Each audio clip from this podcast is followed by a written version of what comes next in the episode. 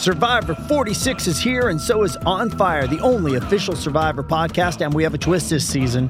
The winner of Survivor 45, Dee Valladares, will be joining us every week. We're going behind the scenes of the biggest moments, the how and the why things happen, and the strategy and analysis you can only get from someone like me, a Survivor winner. Listen to On Fire, the official Survivor podcast, wherever you get your podcast. Merci beaucoup. Uh, it's a pleasure to speak to you, Andrew. And um, yes, I certainly cook with a French accent, uh, as well as speak with a French accent. If you haven't worked out already from the title of today's fabulously delicious episode, this is part one of a two part chat with today's guest. A food icon of mine from growing up in Australia, Gabriel Gaté will be known by many of you. But if you haven't heard of Gabriel before, well, then you're in for a real treat. In episode one, we will chat about life in France as a child, apprenticing at a Michelin starred restaurant, working in some of the best restaurants in the world. He might have started his career in France, but then he's moved to Australia. And in that time, he's been able to call some of the best chefs in the world his friend. So stay tuned, grab a baguette, some cheese and wine for this, the fabulously delicious with Gabriel Gaté. Bonjour, this is Fabulously Delicious, the podcast that's all about delicious French food and the people that love it, cook it, produce it, talk, write, and photograph it. French food and seafood, fish in particular, you realise when you come to France, go hand in hand as much as cheese and wine. You can be in the middle of France in the countryside and there'll be a fishmonger, or poissonniere as they call them here, at the market right next to the butchers and the fromageries. So today we're going to be getting a little fishy on Fabulously Delicious. I can't tell you how excited I am with my next guest. He is a French food icon in Australia and around the world thanks to his fabulous show that followed the Tour de France every year. A successful cookbook author, accomplished chef, and now an all round Australian. With a French twist, of course, a little bit like me. Gabriel Gaté, thanks for joining me on Fabulously Delicious. Merci beaucoup. Uh, it's a pleasure to speak to you, Andrew. And um, yes, I certainly cook with a French accent uh, as well as speak with a French accent. Right, great. So you obviously then, by uh, your accent, you were born in France. So whereabouts were you born? I was born on the Loire Valley. Uh, the Loire is the largest largest river in France, going from uh, practically east uh, to to west, and it, you know the the Loire uh, goes into the Atlantic.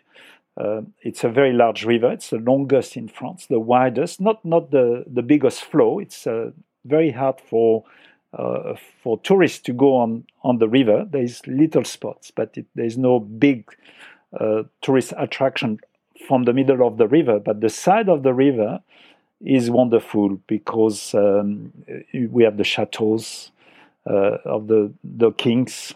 We have uh, it's called the region is called the Garden of France. Uh, fabulous for uh, for fruits, for vegetables, for goat cheese, and, and great wines. Being a young child in an area like that, it must have been idyllic to grow up in that area in France. Yes, it is lovely. It is also a region that uh, that has got a, a reasonably mild uh, climate compared to some other regions, like if you are in the Alps or in the Massif Central or or in the north of France uh, we get a little bit of uh, the the Atlantic air, so it stops it from being too cold in winter. Uh, it is still cold, but not no, it's not as bad as in the mountain. And in summer, it's it's very nicely mild. You know, it gets hot, but not very very hot. So it's it's really good for agriculture. So you mentioned the chateaus before. Amongst other things, it's what the Loire is is definitely known for. So were there chateaus around where you live? Yeah, yes. I uh, there was a chateau in my town, just uh, about three hundred meters from my place. That was uh, that is now more than one thousand years old. Um, at some, so it is. Uh, uh, Catherine de Medici stayed there for a night with uh, with her husband, the King of France, on their way to uh, the. Just one night. Just for one night, because remember oh. at that time they were traveling with uh, with horses and and carriage, so. Uh, they stayed in uh, on their way to with the local noble people, and we where the Duke we still there's still a duke uh, in you know that has a chateau in in the region, and um, so it was uh, he, he, had good connection, and and Catherine Catherine stayed uh, a few hundred meters from my place. Uh, a few hundred uh, a few hundred years before me. Right. I suppose that means that the chateaus were the Airbnb of, for the rich uh, of their time. Absolutely, absolutely. that was right. the, the stop for any. You know, like you, if you were traveling from one part of France, you probably did a number of I don't know many kilometers they could do every day. Maybe you know, changing horse, maybe quite a, a few. But um, yeah, and they would have a good local wines, good local food. That, you know, the Duke always they always had cooks, of course. Of course. And Catherine Catherine de Medici's important in in uh, European cuisine was was really you know important because she loved food and she brought some cooks from Italy with her that loved the you know that that were good technicians, but they loved the food that they saw in France. You know that and the cheeses and you know the the great fish and everything. So, with your family, was there anyone in particular then that was involved in food as a career, or? It's very common, of course, for French family, especially in my in my town. We lived. Uh, everyone had a, a smaller house, uh, and everyone had a big garden. Because basically, you grew all the vegetables for the family. It was not, you know, like it was seen as very lazy not to uh, not to grow your own vegetables. So you had a big garden surrounded uh, by fruit trees. In our case, we had lots of pear trees, we had plums, but we also had a small vineyard because it's a wine region. We, my, my father uh, made the wine. I, I, helped him many times. We all contributed for the pruning in winter, for uh, the harvesting, and so we, we learned to make to make wine. And around the vineyards, there was also lots of fruit trees. So that allowed us to make a, a spirit, a spirit which with all the fruits that we had. We had, we had a license because of we had so many trees that we were allowed to make a spirit using the fruits that were uh, not damaged or not eatable or, or that are starting to rot. In my family, uh, I must say also that we lived with my grandmother, and my grandmother had been the private chef in a well to do family for all her youth. And her sister was also the, doing the same occupation. She, her sister was working in Paris for the Rothschild family. So there, there was a, a good history of good cooks, good home cooks, good home cooks. Not, they were not professional chefs. The, the approach to cooking was very different. They cooked with what there was, of course, locally and they would not make the same mise en place. They would cook a dish or two for, for families. They would not cook, you know, a la carte or anything, but they were really good cooks because they had lots of experience, you know, benefiting from many generations before them. Would they have not been able to uh, become a professional chef at that time? Was it just that they had had families to look after themselves? So you could, you could, if you had your own restaurants, and it was very much the case at that time. Okay. My grandmother was born in uh, in 1894, and she uh, in the region, and she got a job uh, with that family that they were millers. They they, they grinded flour on the side of the river because you had the electricity with the river. And uh, my grandmother started when she was like 12 or 13, and she was an assistant, assistant cook. And over the years, she became a cook. But when she was 20, she married, 1914. Her husband went to the war and never came back. And the same with her sister. So suddenly, two, two uh, sisters, my, my grandmother 20, a sister 22, 23, a sister pregnant, and uh, so they went back to their employments. And they, my grandmother stayed, stayed another 10 years uh, with that family. And I suppose that's where she really become, became a very fine cook as a young woman that was responsible to cook for about 20 to 25 people a day, several meals, uh, very seasonal. Cooking uh, the fish from the river, that was a really big, big thing.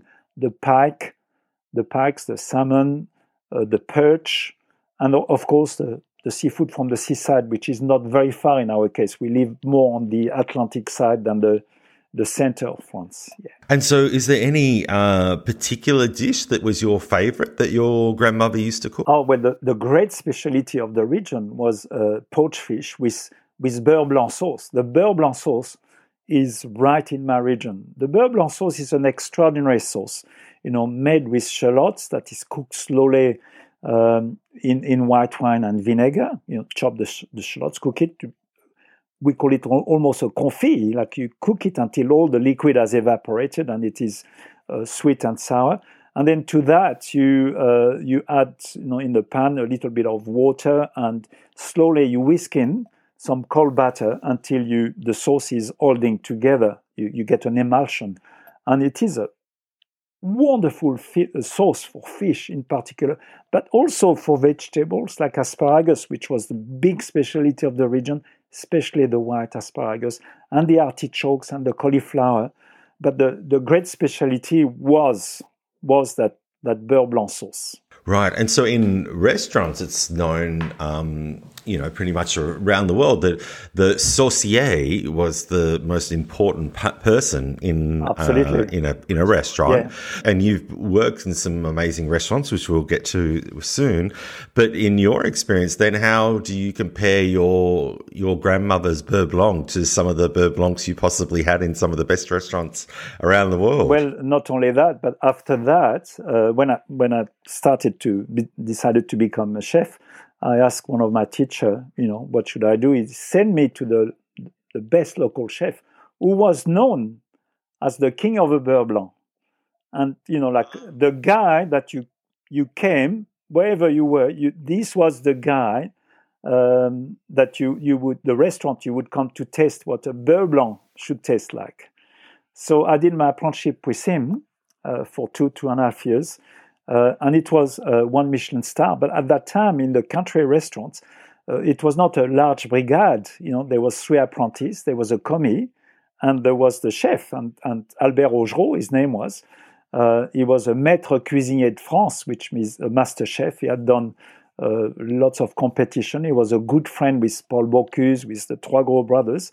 Um, and he was really a master of his region, an absolute master. He knew uh, his family had been in the region for a long time. The restaurant had a, rest, a Michelin star restaurant for 50 years in a row. So that, that's a big block. And um, we, we got the, the fresh salmon from the local fishermen. We got the shallots that were necessary from the local garden. We got uh, the local batter of Échiré, which is not uh, very far from, from where you are living. Uh, we got um, you know, the white wine to cook from, from the Loire Valley. So it was really uh, regional cuisine. And, and there's savoir, a savoir-faire, of course, with all those sauces, you know, the little details, the, you know, making the sauce thousands and thousands of times. So you, after a while, you don't miss it. You can see what is happening. And uh, his beurre blanc was very light, you know, big emulsion. We spent, you know, like uh, five minutes whisking that batter to make it lighter. And with the shallots, were really finely, no, very finely chopped, cooked very slowly for you know a couple of hours, and and uh, we, it was just super delicious. It was very tasty. It was just a perfect uh, accompaniment to a to a fish from the river or or, or a turbot or a sole or, or something like that. We are only 10 minutes in and you're already making me very hungry, and uh, you successfully avoided that question. Whose blanc was better, uh, oh. your grandmother's or the Michelin star chef's? Well, you know, um, my grandmother was the best beurre blanc I had eaten in my youth, and after that, no, her beurre blanc was really uh, a beautiful homemade beurre blanc and you know, I can really honestly say that you know if uh, in, in, Melbourne, say if uh, a home cook,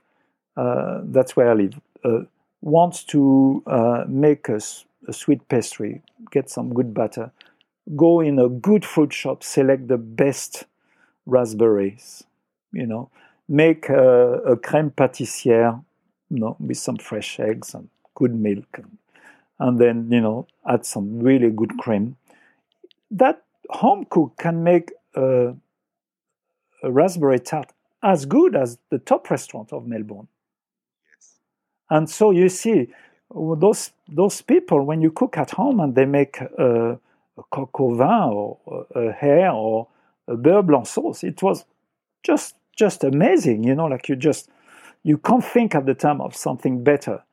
Uh, Albert Augereau's beurre blanc was really really good. Uh, even Paul Bocuse that I got to know later on uh, you know, like about 45 years ago, he said, Gabriel, what, what was Albert's secret? You know, he asked me. And they knew each other well. And I said, you know, it was the, it was the local shallot, it was the local batter, and, and you know, the, his whisk movement, you know, that, that, that was just incorporating, putting some hair, that emulsion, so it was not too heavy.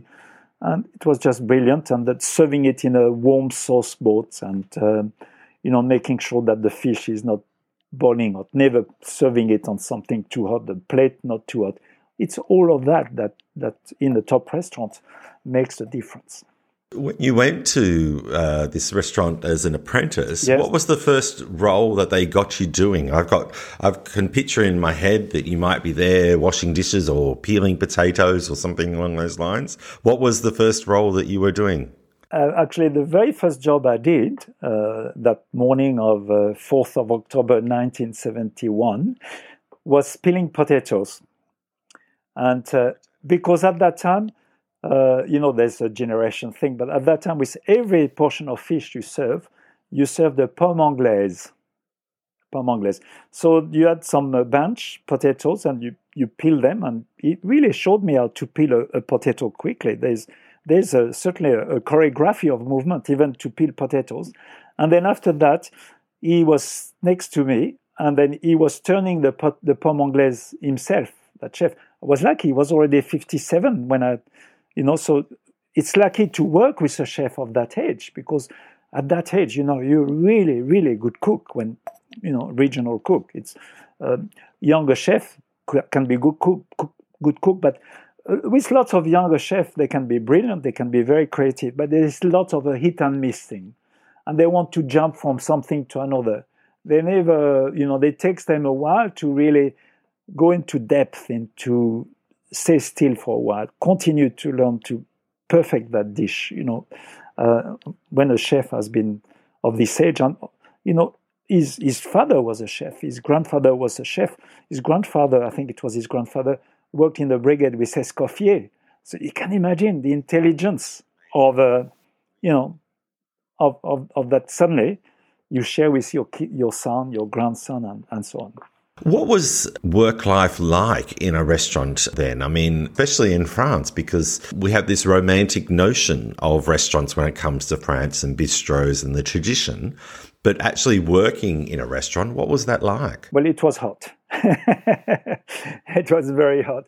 No air conditioning? Uh, no, no, no. But uh, during my apprenticeship, at least there was windows because in the country, you know, you had a really magnificent building and you had uh, the kitchen on the side. In my second job in Paris, it was on the ground. But the common thing between my apprenticeship and the second job is that the kitchen was still with charcoal. So in the morning, we had to get up early because in, my first restaurant, it was also uh, a small hotel, a charming hotel where people would spend the night in the country. You have to. So at about seven o'clock in the morning, you had to go and get some charcoal in the back of the the garden, the building, bring it and put it in the trémie, you know, the, the, the place where you put the charcoal, and get the the know, the fire going.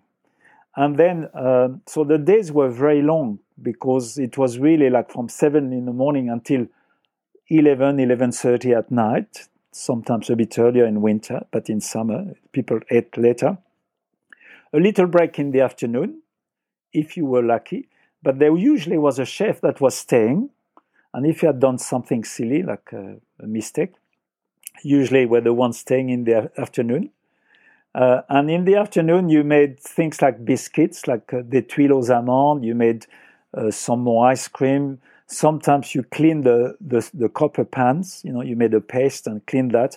Uh, but in terms of preparation, it was a very different time. You never uh, got anything portion. You got the fish with the guts. You got the, the, the feathers, the pheasants with the feathers. In winter, like if it like in winter um, in in France, uh, you got uh, the hare, the wild rabbit, uh, the pheasants, the partridge with the feathers. That was an enormous job. Even at Christmas, we got the turkeys with the feathers. So you had to to do that. Not only that, you you made your all your own pastry. So puff pastry, sweet pastry, choux pastry. You made your own ice cream. Everybody, every top restaurant had already a, a Carpigiani ice cream machine, and you made. Um, you know, you always made a vanilla ice cream. You always made some sorbets. Uh, in in the region where I was, we made the most extraordinary fruit sorbets from the local gardens with fresh raspberries, with fresh strawberries. So we would make a syrup. We made champagne sorbet with um, uh, Italian meringue. So the mise en place was enormous, enormous.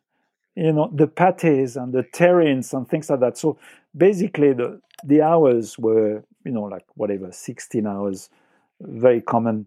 In summer, uh, there was a season, people were on holidays, so we worked as apprentices. We worked seven days a week for three months. Maybe in the middle of it, one would have a day off because something happened and whatever, um, because it was a quiet day or there was whatever. Uh, but apart from that, you you work really hard. One day off a week.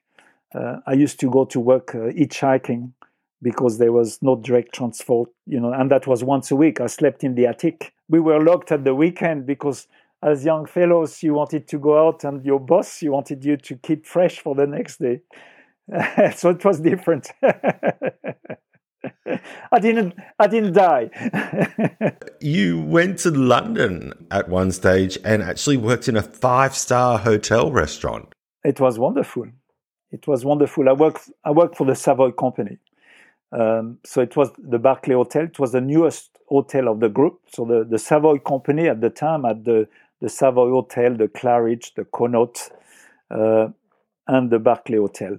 Uh, and it was a, a, very classic cuisine with big pots of stocks. We there was about uh, 35 of us in the kitchen with a, a, a, boulanger, you know, a baker, with a garde-manger with several people. Uh, with the Queen was a, a, regular guest for for function. Um, there was a, a, gourmet restaurant called Le Perroquet, which uh, uh, you know, which was a fa- fabulous restaurant. And in the evenings, it was open late at night. We had um, uh, Perry Como coming and playing with uh, Ray Charles.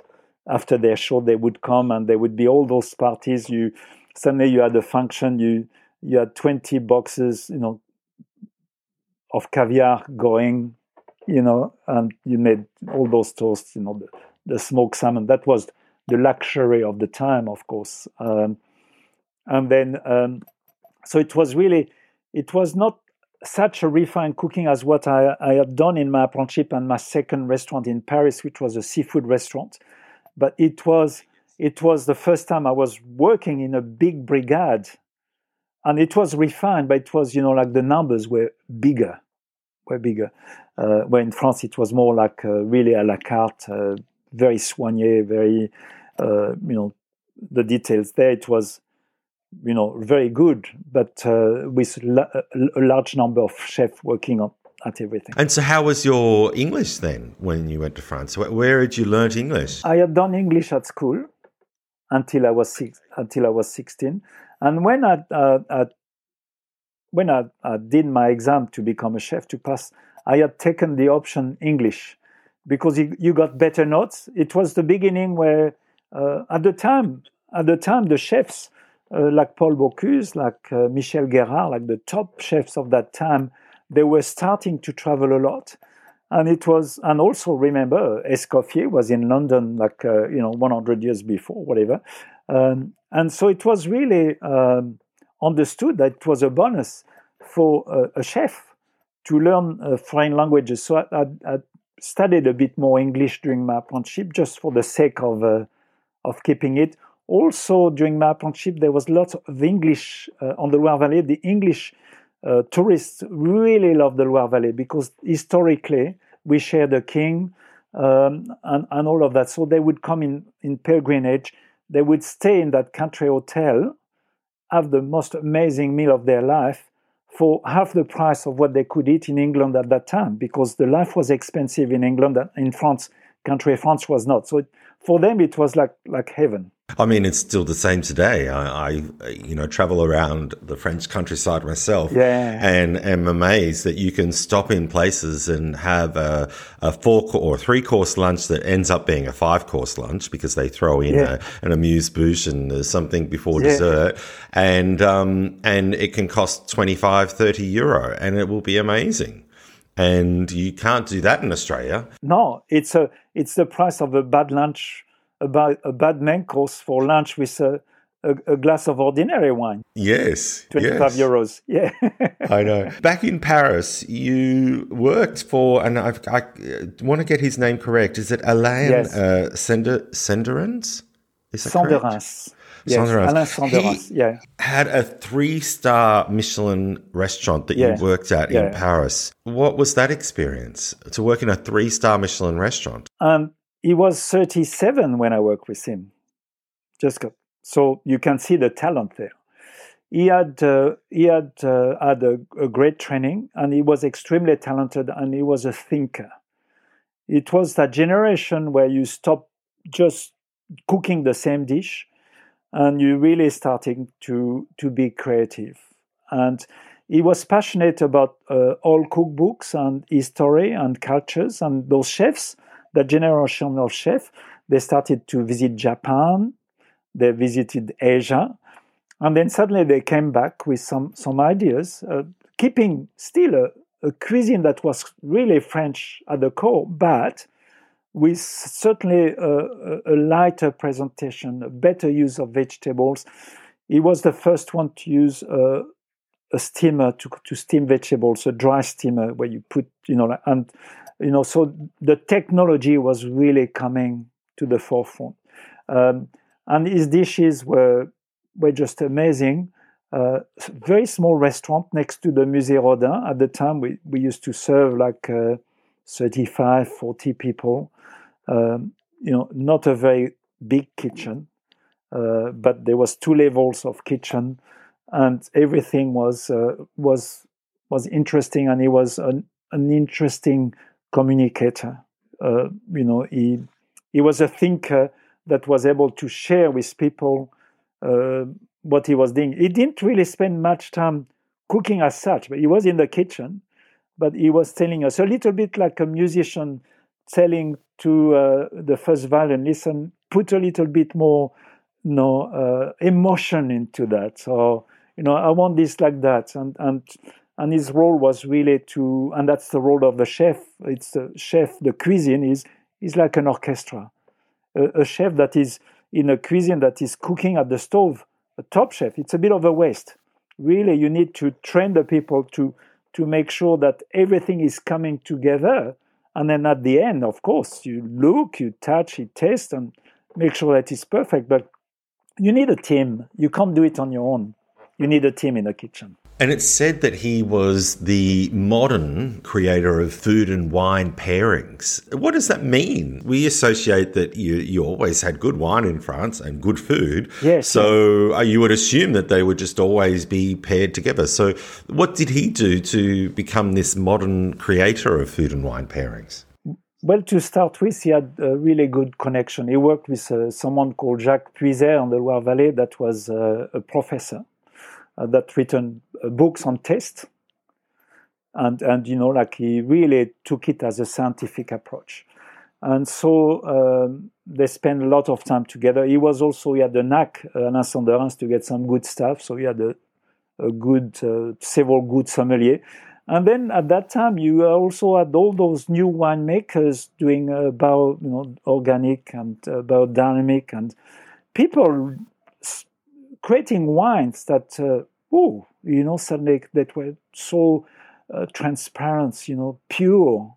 Um, and and they stopped thinking that uh, you know with cheese you have red wine, you have red wine, and with uh, or port, and with with fish you have uh, you know a white wine, and with that fish you get just that white wine and nothing else. And they put a lot more dimension. So really, they studied uh, the nuances of the wine, the nuances of the dish, and sometimes they just wanted to bring something, you know, a marriage of the day. Sometimes because the chef had used a bit of tarragon with that fish rather than than just uh, you know uh, parsley.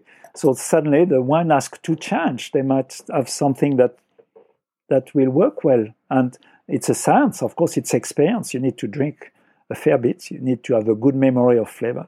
And and Alain Senderens was really uh, fabulous. And uh, after the restaurant uh, where where I worked was uh, next to the Musée Rodin. After that, he he moved to La Madeleine, to Lucas Carton restaurant, which was a, a restaurant in which he had worked like 30 years earlier, or something like that. And that he had the space to. Um, you know, to he had the bar on the first floor where he could have a, a club, you know, serving the most exquisite wines and pairing and uh, and and the you know in Paris, luckily in Paris, you see there's such a market. There's you know there's the money. People people will be happy, and people order some amazing bottles of wine. So you have got to to make sure that if, if, if they order an amazing bottle of wine, you have got an amazing dish. I learnt my lesson at Tetsuya's in Sydney. I had the food and wine pairing there, and unfortunately, it was the first time I'd ever done that. I was only a young'un. I finished every glass of wine. Yeah.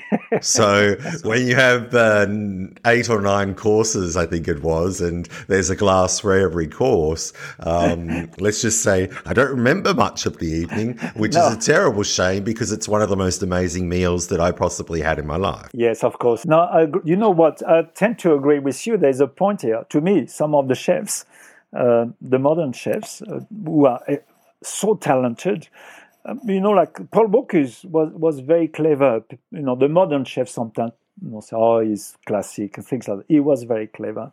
And he used to, I remember, I got to know him well. He used to say, Look at this plate is stupid. The, the fork that cannot hold on the side, you cannot get the, the bottom of the plate. You know, it's very, very hard to reach the food. And uh, you know, like when you are served so many courses, you, you can't remember the first one. And, and it's just so many flavors in each courses. I think it's a mistake myself for any restaurant to serve more than say six courses. Uh, no, uh, you will see the people as you age. You, you, it's far too much. It's just first you quite easily to become unwell towards the end of the meal because it's just an overload. In 1977, you moved to Australia. There's a reason why you moved to Australia. What would that be? Well, I met uh, Angie, my wife, in, in Paris. Uh, when I was working with, uh, at the time, I was working with Alain Senderens. Just, just before Alain Senderens, I did my national service in, in the NATO forces in, in West Germany. And then after that, I uh, came and I placed an ad at the uni at the Sorbonne uh, saying, you know, looking for uh, to share an apartment with English-speaking people, and um, I, I, didn't get uh, an English-speaking. Per- yes, I did, but it was a French French woman who knew, who was a friend of of Angie, my wife. So we met through that. Uh, we met in 1976, and uh, she was uh, in Paris. She was au pair, although she was 28. She was already a qualified uh, language teacher. But uh, being Australian in Paris, there was no uh, working permit. So she had to be au pair in order to stay in Paris. And she was studying at La Sorbonne at the time, some, doing some further studies. So um, we, we fell in love. We, we went to work in London, in, in England for a short while with I, I got a job with uh, Raymond Blanc as his sous chef, uh, but the money was bad. Angie uh, could not get a job as a language teacher in England, so we decided to to come to Australia in uh, in 1970, yeah, where both of us could work. So when you arrived in Australia, did you go into a kitchen then? So you were working in restaurants in Australia? I needed to get a job because I, I didn't have any money. Uh, so I, I, just took the first job. I got. Uh, we moved to Adelaide. Uh, Angie worked in Adelaide as a teacher before. Uh, we moved to Adelaide. I got a second job in a in a restaurant. I didn't know if it was good or bad, and it was pretty bad. well, because you know, after working in three stars restaurant. oh, I can imagine. Yes. And remember, it's the seventies, uh, so it was not sophisticated. Yes. Uh, for some people would have thought it was okay, but it was it was a bit of a shock. So I stayed there for uh, for about six weeks, and then I, I, got a job in a French restaurant as the sous chef, and uh, I stayed there for a few months. But there was it was lovely. The chef was lovely, uh, but the second partner was not lovely. So there was disputes, and I decided to freelance straight away, um, advertise my services for uh, cooking for private dinner parties. And little by little, and, and that was just a gamble, Angie was working. I got so I, I, went to visit the press. I went to the newspapers, to the television, to the radio, saying this is what I do. Uh, I got a little bit of publicity. Uh, someone on television asked me if I would cook a dinner for her. Uh, in that in that dinner, Bernard King was there. What, another one of my food icons. Um, I actually met him, yeah. and uh, he was a character. He was a character. You know what? We got on really well. Um, we we had a good time. He was, of course, older than me. He uh, he invited me quite a number of times uh, to to go on his show, television show, and he was the only one practically ever that would tell me, Gabriel, look at this camera when this happened and no this one be careful with that. Don't worry about this one. At that time nobody told you anything. You know you did it and you did it wrong. You were not looking at the bernard understood all of that. He was a performer. He was he wanted to do things well. He liked my cooking. You know i think he liked he also liked me as a young fellow. Well, yes. You know, it and, didn't help that you were he was a handsome French lad. And no, we had lots. You know, basically, he was good company and he was encouraging. Uh, so I, am little by little, I established myself cooking for private dinner parties, and I could really do well. So uh, each time I would do a dinner, people would ask for the recipes. Uh, then I started a few classes. Uh, people asked me to write articles for newspapers. Um, and, and, then um, after all of that, you know, I was just starting to make a living. It was now after two, three years. I decided to publish a, a, cookbook. Actually, that leads me to my next question because cookbooks are a passion of mine. I have a few of yours. Thank you. Merci. Not an autographed copy though, so we'll have to rectify that next time I'm in Melbourne or you're in France. What was the inspiration behind d- doing your first cookbook then? I think I came at the right time you know, there was a, a, a food revolution in Australia. Uh, I came with a background of a modern cuisine. I was young, you know. That you know, we, we forget when we are older, we didn't realize how popular we were when we are young because of our youth, because of our energy. Um, I could speak about about cooking, and um, we went to see publishers, and publishers say, "Who are you? Uh, no, we don't know you." Blah blah blah. Uh, so we decided to publish the book ourselves. I was lucky. One of my clients, uh, for whom I was cooking dinner parties, was a big printer in Adelaide. And he said, Listen, we print your book. We have got the setup to, uh, to put your book together. Uh, and you, uh, we, will do it for you. And, you know, at that time it was, you know, we, we had meetings every several days and looked at everything. And then we published the book, and they say, he said, if after uh, six months you have not reimbursed the first printing, then we will take over the stock and we will we will find ways to sell it through our network. And the book was successful. It was not, you know, uh, the first book. I think we sold seven and a half thousand copies, which was not too bad. But it, it we broke even, and that really gave me a national uh, reputation because from Adelaide, Adelaide was a good place, but it was not the center of Australia. You had to be really ideally in in Sydney because the press was mostly in Sydney or Melbourne. Melbourne was good too. My wife Angie is from Melbourne. After uh, uh, in 1981, we decided just after the publishing of the book to move to Melbourne uh, to just get going in a different uh, you know dimension and also because we had a child by that time uh, sebastian was born in adelaide and we wanted to have grandparents you know uh, not far. You mentioned Bernard before and getting into TV, and of course, so many Australians will know you from uh, TV.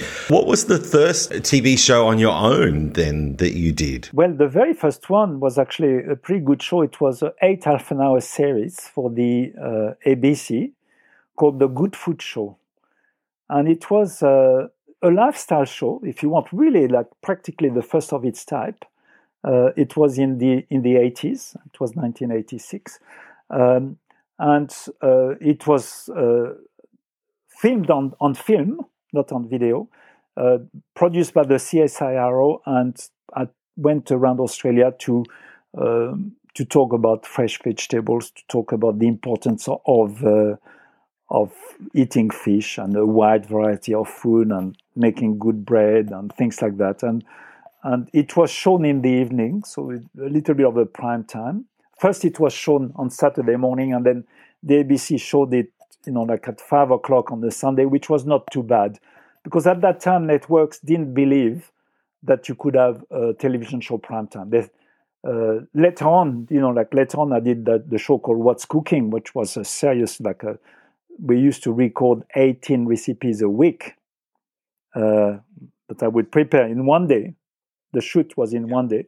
Um, and and you know at that time you know we worked a lot. I had built a kitchen in the studio. They didn't believe in having a test kitchen. They thought you you could do everything on the bench, and I said no, you can't. You, we're doing lots of cooking there. Um, and then at the time I said, you know, you know it's it's popular during the day. Our ratings were uh, almost as good as the midday show with Ray Martin and, and 100 people working on the show with, with an orchestra. Uh, you know, why can you give us a spot in the evening? And at the time, hey, who do you think you are? You know, you know, cooking will never be on primetime television. That's what I was told. Uh, and of course, you know, you can uh, you were involved with MasterChef, and you know how popular oui. how popular those shows are.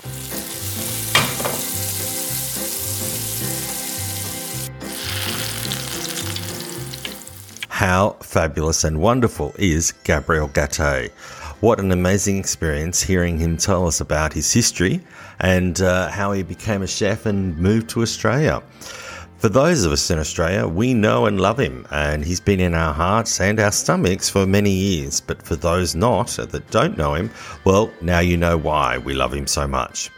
Next week, we're going to explore more about his television career and his favourite French subject, which is seafood, of course. If you like Fabulously Delicious, then please do follow me wherever you follow podcasts. I'm Andrew Pryor, and my motto in life is whatever you do, you should do it fabulously. So, join me every week for more Fabulously Delicious. And I'll see you next week for part two of Fabulously Delicious with my wonderful guest, Gabriel Gaté. A bientôt and bon app! Hi, I'm Emma. And I'm Joe. And, and we're, we're, the, Professional, Professional Book, Book nerds. nerds. Two Mondays a month, we interview authors and talk about their upcoming books, what drives them, and their go to order at the cafe. On Thursdays, we share recommendations and dive into topics readers face, like how do I actually read the books on my to be read list? You can find the Professional Book Nerds podcast on Apple Podcasts, Spotify, or wherever you get your podcasts. Want to learn more about us? Our website is professionalbooknerds.com, and you can find us on Instagram, Twitter, and TikTok at ProBookNerds. We hope you'll come and listen, and as always, happy, happy reading. reading.